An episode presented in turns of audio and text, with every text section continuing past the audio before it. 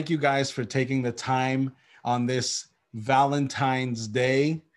And I don't know who this is for, but it is Valentine's Day, not Valentine's Day, not, it is with a big old N. I've been correcting my daughter all week.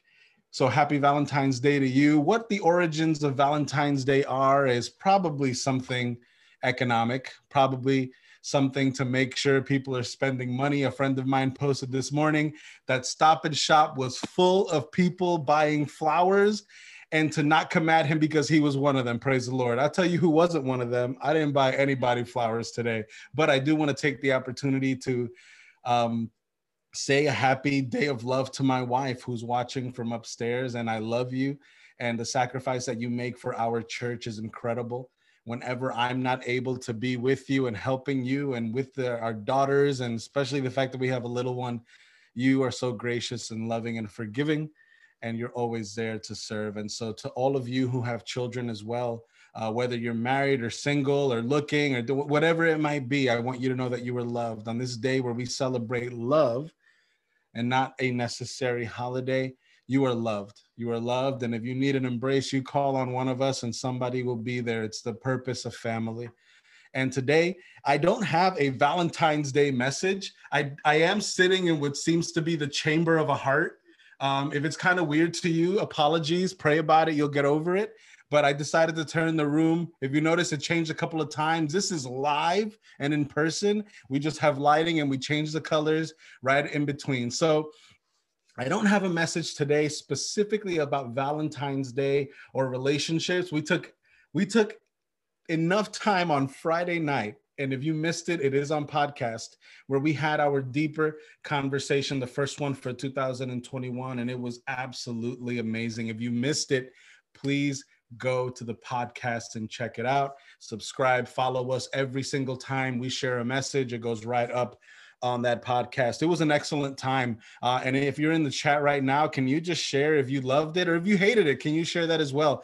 I got amazing feedback from people. Uh, some of you really surprised me with some of the things that you said, I have to admit, but I, I'm just grateful that you engaged and that we had a time together as family that was a little bit different than the usual uh, of sitting and having to listen to me. So um, today's message is the closing sermon of our Toolbox series, and we'll be talking about giving. Your most favorite thing about being a believer, giving. And it is a fairly sensitive topic with some folks. You either love it or you hate it. Some people are awesome at giving, and some are pretty terrible at it. Uh, we just gave out our yearly statements, the giving statements. You got it to your emails. You're either surprised that you gave so much, or maybe you might be embarrassed that you didn't give as much as you thought you did. But praise the Lord, it is an encouragement. That email only went to you. So, however way you feel, use that as encouragement to keep up the good, good work. And so, giving. Giving is, and I, I should have given this, I could have given this to one of the other guys, but uh, I'm sure that they're glad that that wasn't the case. And I thought it was, right, Marlon, I thought it was most appropriate that I be the one to share this with you because if you've been around us long enough, me in particular, if you have received discipleship from me, you know that my approach to giving is a little different. Giving is essential. Giving is needed. It is necessary. Every time this camera turns on, every time we go to the church building, every time we meet in person or even digitally, it costs us money. And so your giving goes a long, long way. But today I want to talk about giving, not just about money. I want to talk about our heart.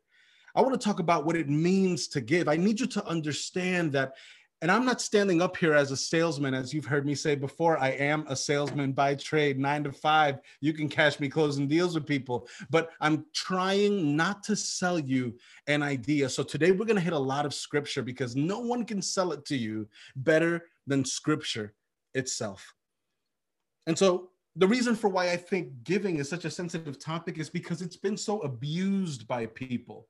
It's been used to oppress others. Um, churches have abused this traditionally in the past for many decades, many generations, using power and influence among the people into teaching them erroneously about giving, teaching them the wrong way and the wrong things about giving. So today I feel full freedom to share with you about this topic, though. Full freedom. I am a what's called a bivocational pastor. 0% of your giving comes to my salary. And we need to, in this season, praise the Lord. I am not against a pastor making a salary as a, as a pastor, but at the gathering in this season, no one receives a salary 100% of the work. And i want to thank the ladies. Today we have an all female crew here um, working for this sunday stream. And i'm so grateful for all of you. Thank you so much. What a day on valentine's day that uh, that, that our guys would just disappear because of valentine's day. I feel you. I understand. It's valentine's day. You can get out. No problem. Um, but i want to thank our team today. And so I feel total freedom to share in this topic with you today because even if one day we do have people who are on staff, and that is my hope, I would love to be able to provide work for people and continue doing missional work from nine to five into the weekend, late into the evenings. I look forward to that. But I feel full freedom, not just because of the salary stuff or not just because it goes to help somebody pay some bills, but I feel full freedom because I truly believe that what we're going to share today comes from a place of health I believe that it's necessary that as we build our toolbox over the last five weeks, that we're also building healthy habits. And part of that is our giving. I don't suppose that everybody will agree with me today. If there are, I do encourage you, just as our one minute video said, grab your pen, grab your Bible, grab a piece of paper. But today, I'm going to give you some tangibles for what Christian and biblical giving looks like. So you may not agree. If you don't agree, I invite you to write down whatever you don't agree with, and let's talk about it. Shoot me an email, um, send send me a text, call me later. I will be home all night. Um, we have some of the ladies who are going out to a dinner, so I will be home alone for Valentine's Day. Praise the Lord. Uh, I'm sure they're gonna give me leave me some tasks, maybe some sweeping and mopping, but it's okay. It's my gift for Valentine's Day, and I I I want to engage with you in the event that you don't agree. But if you do agree, put this stuff into practice. And if, even if you don't, try it out. Um, please know that in your flesh, you may be tempted to say, oh gosh, here we go again with the money. Who felt that? Maybe you're new. Maybe you're new. And so the things that you've learned about church is like, well, always asking for money. And here we go again. Now Isaac's going to do 30 minutes of talking about money we'll see. I promise you I'll move as fast as possible. But if that's what you're thinking right now, I can assure you that that is the wrong place to start. Be graceful and give the Lord a chance. Give him a chance to speak to your heart this afternoon and teach you what he desires in our giving. And you'll understand that this has much, much less to do with money and much more to do with your heart. And it's Valentine's Day, so let's talk about the heart. And when we talk about giving, let's remember that giving is of time, is of talent, and is of course of your treasures. Dave Ramsey. Anybody know Dave Ramsey? I know some of you are becoming slowly Dave Ramsey freaks. So as I feel like I'd be remiss if I didn't speak about Dave Ramsey um, in in a giving context. And so he's a famous, if you don't know him, he's a famous finan- financial counselor. And he shared five thoughts on five simple steps for creating wealth. And so if you have your pen again, I want you to write these down. I'm going to give you five things to create wealth today. If you're that, if you logged in today just to hear about money and how God can make you rich and everything you need is within you, I'm going to give you the right up front. I'm going to give you five things you can do to become wealthy right now. And if you know me, you know I hate that stuff. But check this out. The first tip that Dave Ramsey gives to creating wealth, five simple steps for creating wealth. Tip number one have a budget, have a plan in scripture, there's an anecdote about the builder who builds a building and halfway through his construction, through his edifice, he runs out of money. And so what happens then? He can't complete the remainder of his building, of his project. So what is that? Tip number one, have a plan, have a budget. Tip number two, focus on getting out of debt. I know that some people say there's good debt, there's bad debt, but debt, guess what? Is debt. That means you owe somebody money. So focus, keyword, focus on getting out of debt. That was tip number two. Now, tip number three live on less than you make. Can you imagine that? Live on less than you make. You got $10 this week for working your job. Find a way to live on $7, on $6, on $8 if you can. And what do you do? After you've spent what you needed to spend, we move on to tip number four save the remainder, save money. You can't become wealthy if you don't have money in the bank. You can't become wealthy if you don't have money saved. So, those extra $2, $3, $4, save them.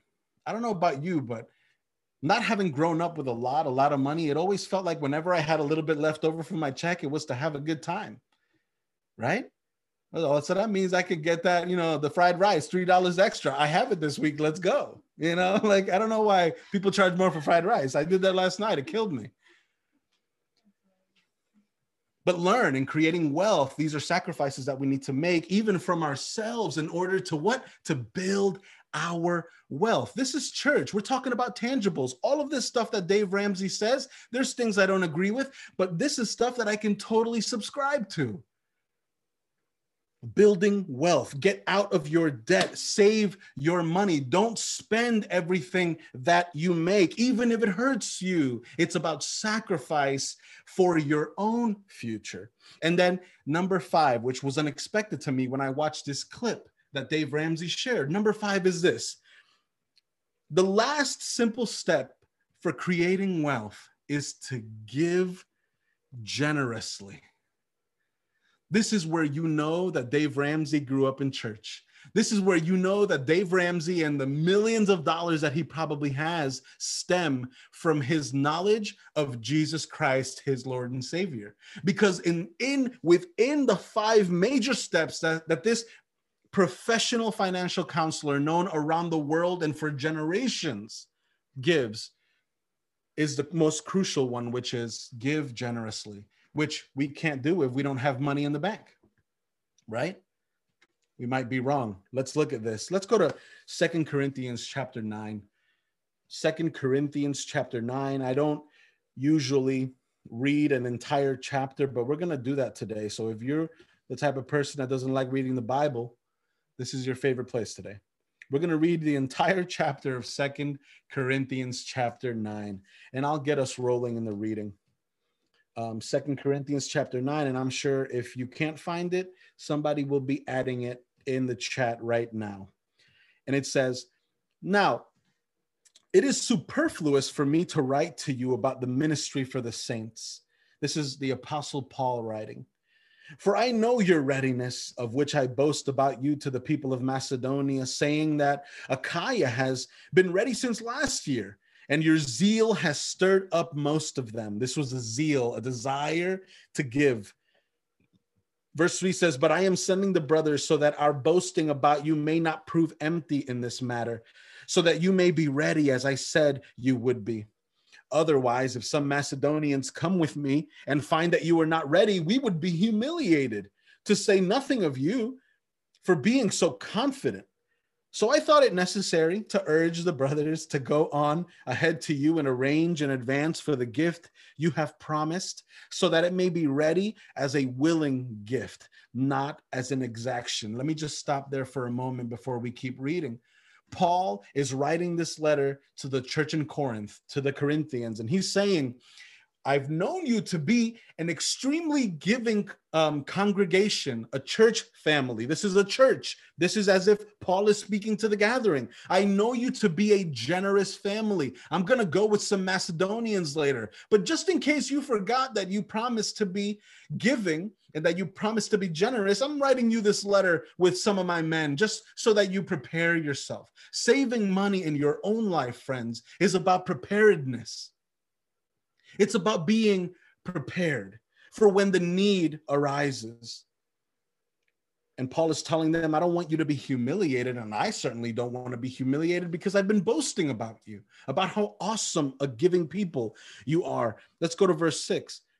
The point is this whoever sows sparingly will also reap sparingly, and whoever sows bountifully will also reap bountifully. Each one must give as he has decided in his heart not reluctantly or under compulsion, for God loves a cheerful giver. And God is able to make all grace abound to you, so that having all sufficiency in all things at all times, you may abound in every good work. As it to the sower, I'm sorry, as it is written, he has distributed freely. He has given to the poor. His righteousness endures forever. What does this tell us? This is a reminder that Jesus is our model for our giving. Because look at how he gave. Let me go back to that portion of verse 9. As it is written, he's talking about Jesus. He has distributed freely, he has given to the poor. But let me take it a step further because when we hear poor, we think of beggar, we think of somebody on the street. I don't know if every, anybody's ever been to France. I hope you get to go one day to Paris. There's a street called the Champs Elysees.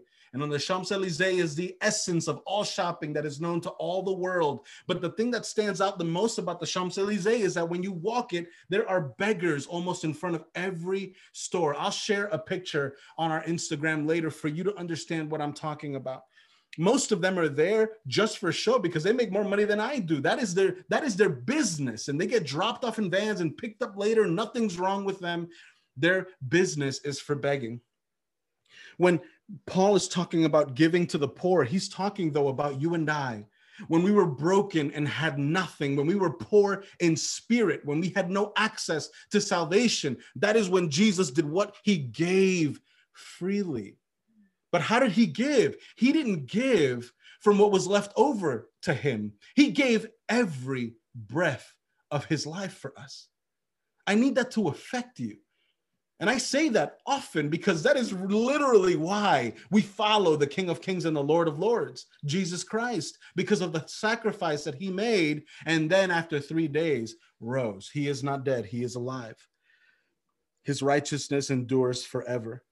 He who supplies seed to the sower and bread for food, this is verse 10, will supply and multiply your seed for sowing and increase the harvest of your righteousness. What I'm seeing here is he and he and he and he will. This means he makes the seed, he gives the seed, he waters the seed, he multiplies the seed. And so when he provides for us these seeds and we're selfish with it, it's almost as if we're stealing from him because whether we give it to him or not, it's his. Let's go to verse 11. You will be enriched in every way to be generous in every way, which through us will produce thanksgiving to God. For the approval of this service, they will glorify God because of your submission that comes from your confession of the gospel of Christ and the generosity of your contribution for them and for all others while they long for you and pray for you because of the surpassing grace of God upon you. Thanks be to God for his inexpressible gift. We read the entire chapter. If you've never read an entire chapter of the Bible, congratulations, you just did it. And I invite you also to read chapter 8 of Second Corinthians because it's another chapter that the Apostle Paul shares with us in regards to giving. Friends, I need you to understand that giving is important. If every time you log on and when we ask you to participate and to become a partner with the gathering, if it hurts you when you press that send or done button on Zelle or Cash App or whichever way, think about how many times you've paid a $100 to eat bad food. And it didn't hurt you not one bit. But when it's time for you to pull out five bucks to give to the ministry, oh man, how that burns us. We got to think about it three or four times. And I also do want to preface this that as the shepherd of this house, as a pastor of this house, I am not only speaking to the people who are new and just learning about Jesus, I'm talking to you who are a leader and struggle with your giving. This is a message of encouragement as well as it is a message of correction. we need to do better. And even if we're giving a lot right now, then perhaps I'm asking and speaking to your heart that your heart be better postured because you can bring a thousand dollars to this house, but if your life is not living correctly and if your heart is not correct, and you give thinking that something will be given unto you, I want to assure you that you've just wasted money. We'll take it because the Lord will be glorified all the time. But I do want to advise you to reconsider. You may not hear other people say that, but we care much less about your money and much more about your heart. And that is imperative for you to understand. You giving money is not going to buy you salvation. Jesus did that with his blood with his blood already and that's all we needed. So I'd like to kind of bring up some common misconceptions about Christian giving. One of them is the church only cares about your money right? So i heard people say as a pastor like oh my god like you know you know what i've heard often about churches? And like it's just like a money thing. You go in and the first thing they they hand out is a basket or they tell you you know give this or give that and they just want your money. So a common mis- misconception about christian giving. This is absolutely false. Not to say that there aren't those who abuse power and call themselves christians but christian giving is not about money. Uh-oh hold on Christian giving, listen, is not about money. It's not about money. It includes money, but it's not about the money. Number two, another misconception that we hear often about Christian giving your money is attached to your blessing. This could not be further from the truth. Under no circumstance is your blessing sold to you for money. Listen to me. Take your pens out under no circumstance is your blessing sold to you. None. Stop paying people to receive a blessing or to receive a prophecy. Hell is waiting, waiting anxiously for those who swindle in the name of the Lord for personal gain.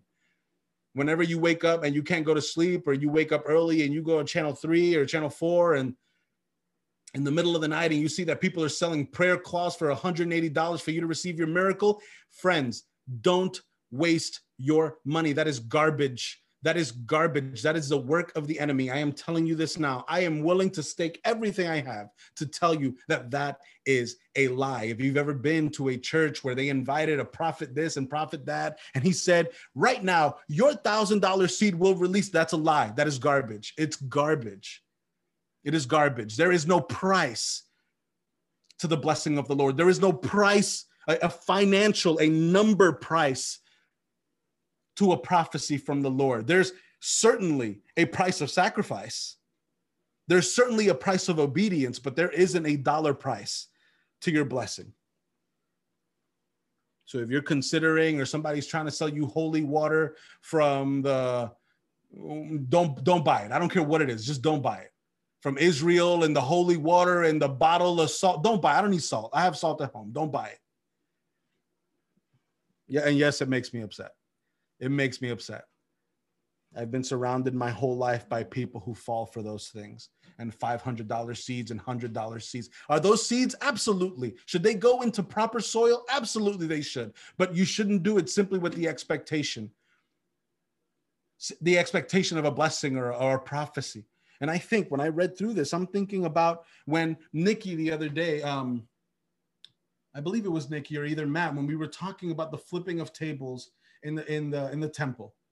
And the flipping of tables, remember, Jesus comes into the temple and he gets upset that they're basically doing market, free market inside of the temple. And what does he remind them of? He reminds them that they're in the house of the Father, the house of prayer. And this is the same thing that we do when it comes to churches using giving to oppress others and telling them that they can sell them their prophecy or sell them their blessing. It's the same thing. It's worth Jesus flipping tables. You're a better, and another misconception is that you're a better Christian if you stick to percentages. I know people aren't going to like that. And if you're watching on Facebook and you agree with it, hey, that's all on you. I'm not saying that it's something bad. I'm not saying that the 10% model is something that you should go and get correction for. No, I am not saying that. What I am saying is that this is much greater than percentages. Because you know what's a percentage? A tax. And the tax bracket that my wife and I are a part of that hurts us every single year as it does you That's a percentage. Even Dave Ramsey teaches about the importance of percentage giving. I'm not saying it's wrong, but I am saying that it is more than percentages. Our ability and willingness to give is a litmus test for our capacity to love. Our ability and willingness to give is a litmus test for our capacity to love. If 10% of your salary requires you no sacrifice, requires no effort from you, what have we truly accomplished?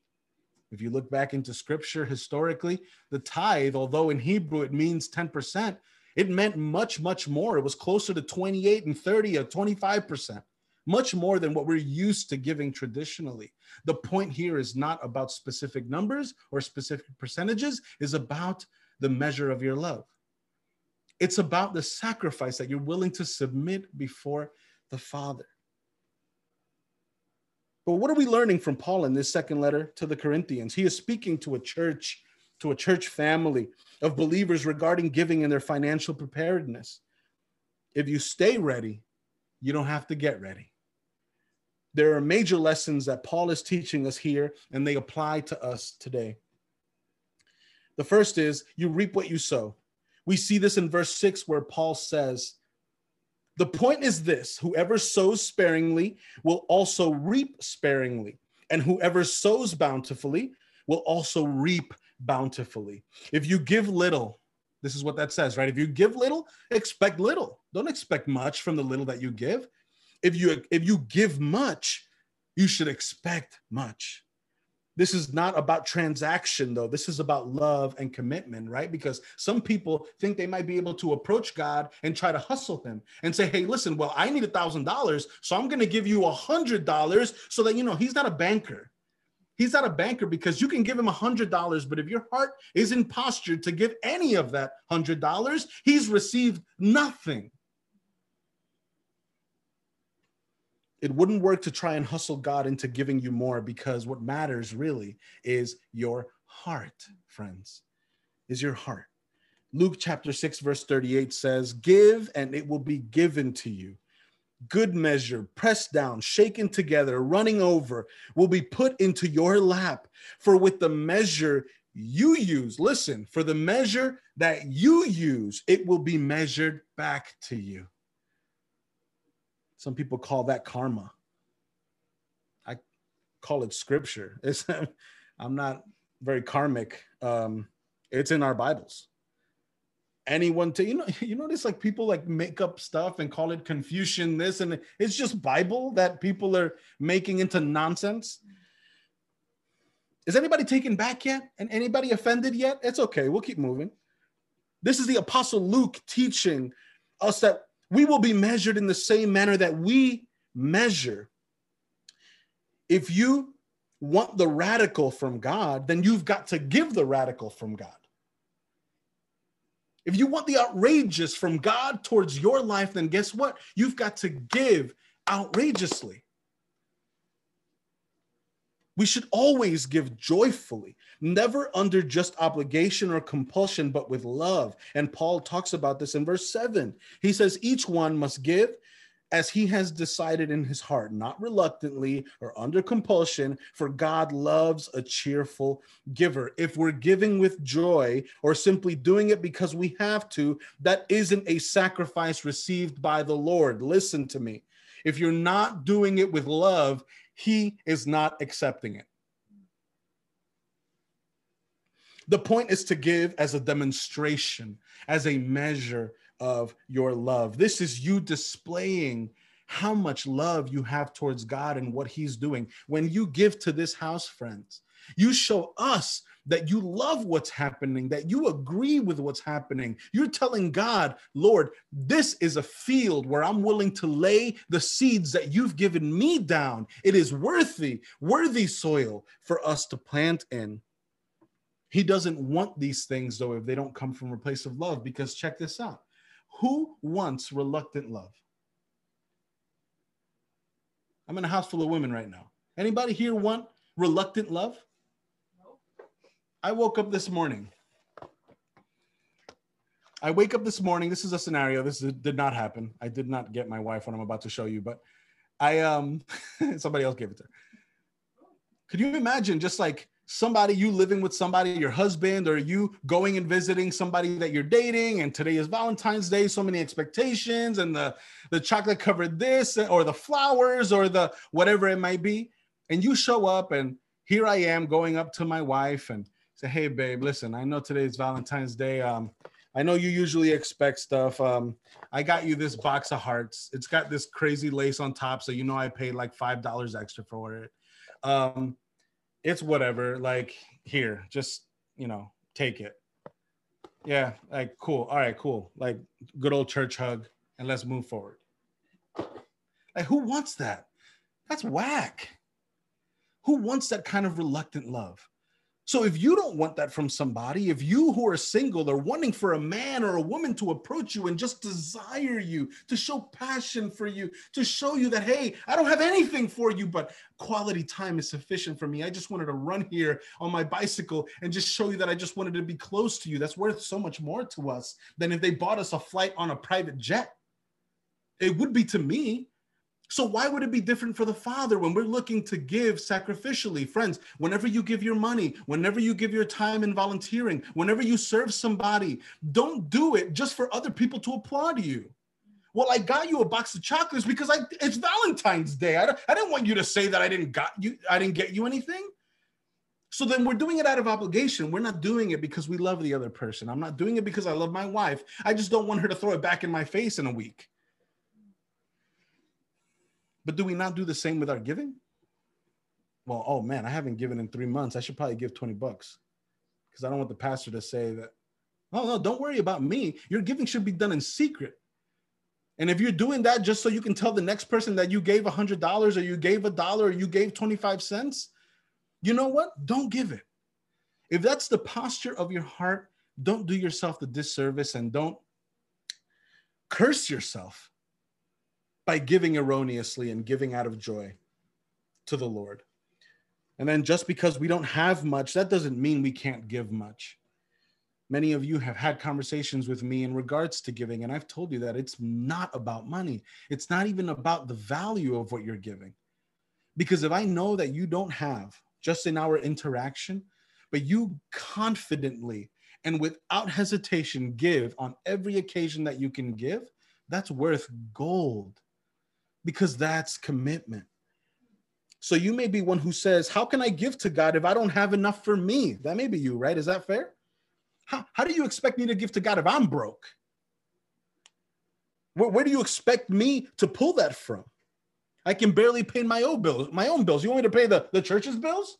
How does that make sense? If that's you, I want to share with you quickly a story in First Kings. In First Kings, there's a story of a widow that meets the prophet Elijah, who we've been talking about a lot. Elijah has prophesied to Israel that there is a severe drought, that's coming into their land. And he meets a widow when he's resting and he's sitting and he asks her to bring him water. And then he asks for asks her for some bread and she tells him that she doesn't have bread and that she only has a little bit of flour and a little bit of olive oil to go back home to her son so that they can have a little bit to eat. Think about this. This woman has a little bit of flour. She's a widow. She doesn't have a provider. This is not 2021.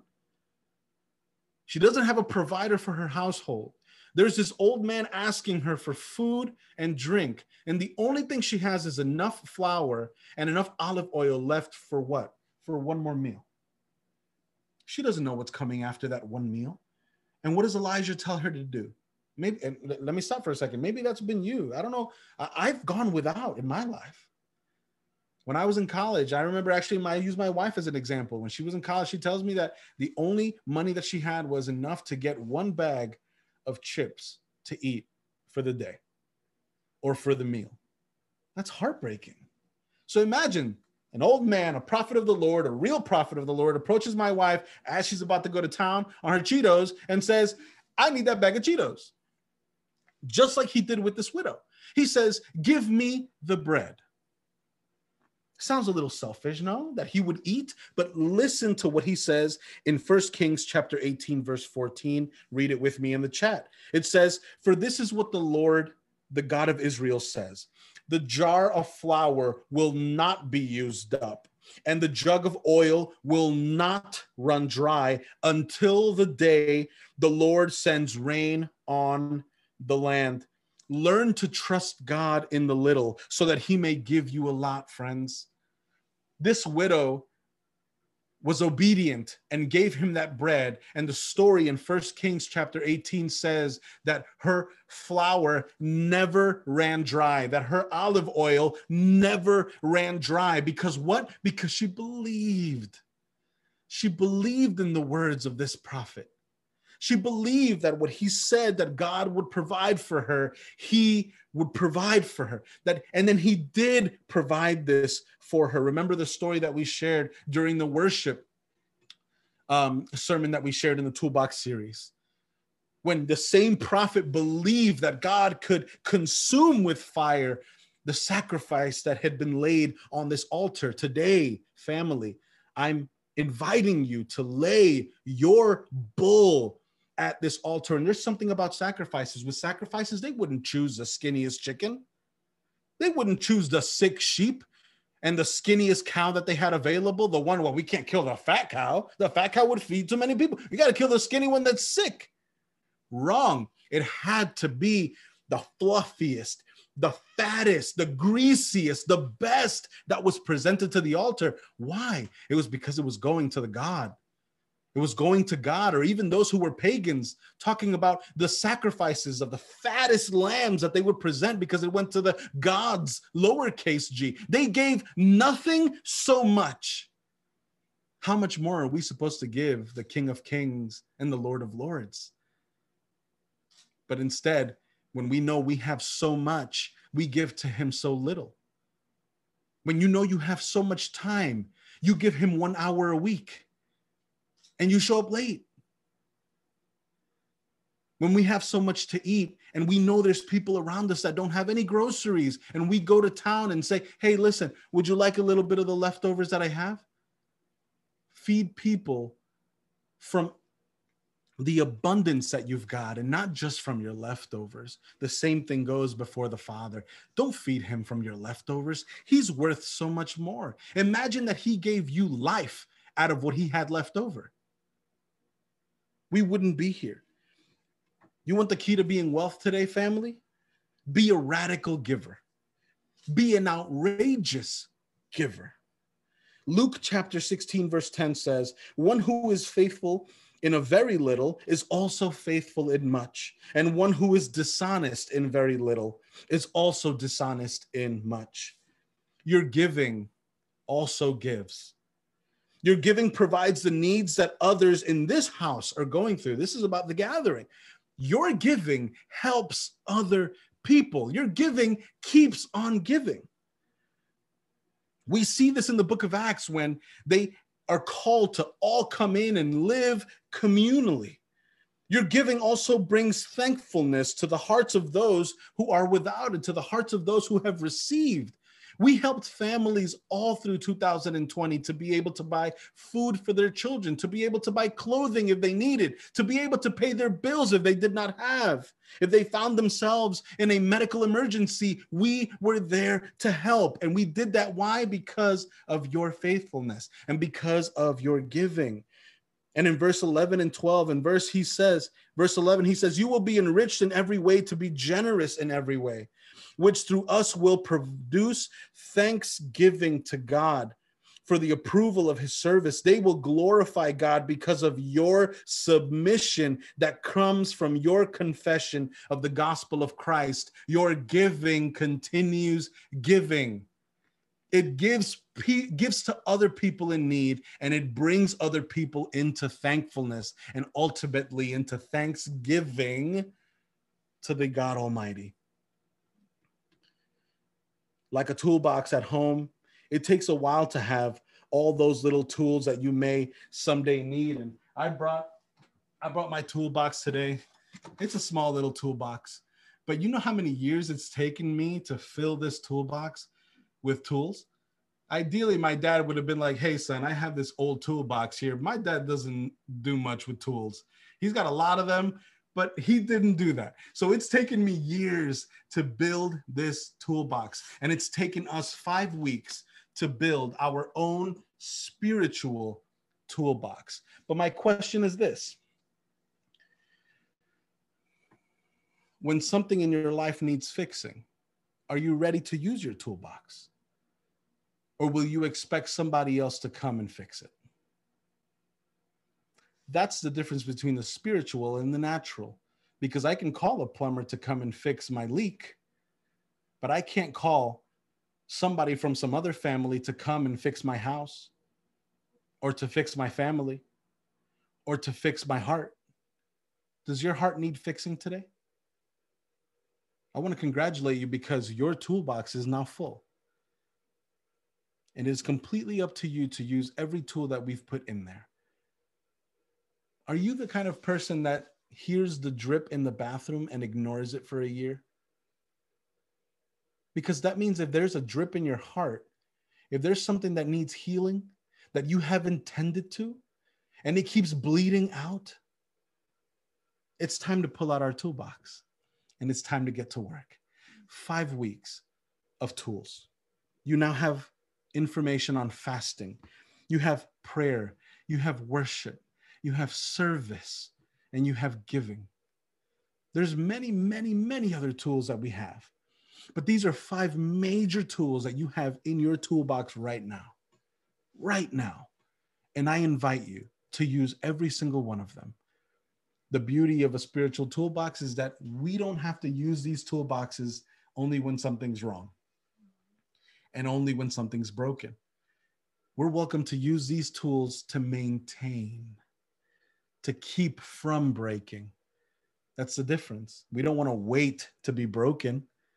You want to maintain in the presence of the Lord through prayer, through fasting, through worship, through service, through giving, that we might avoid the breakage altogether.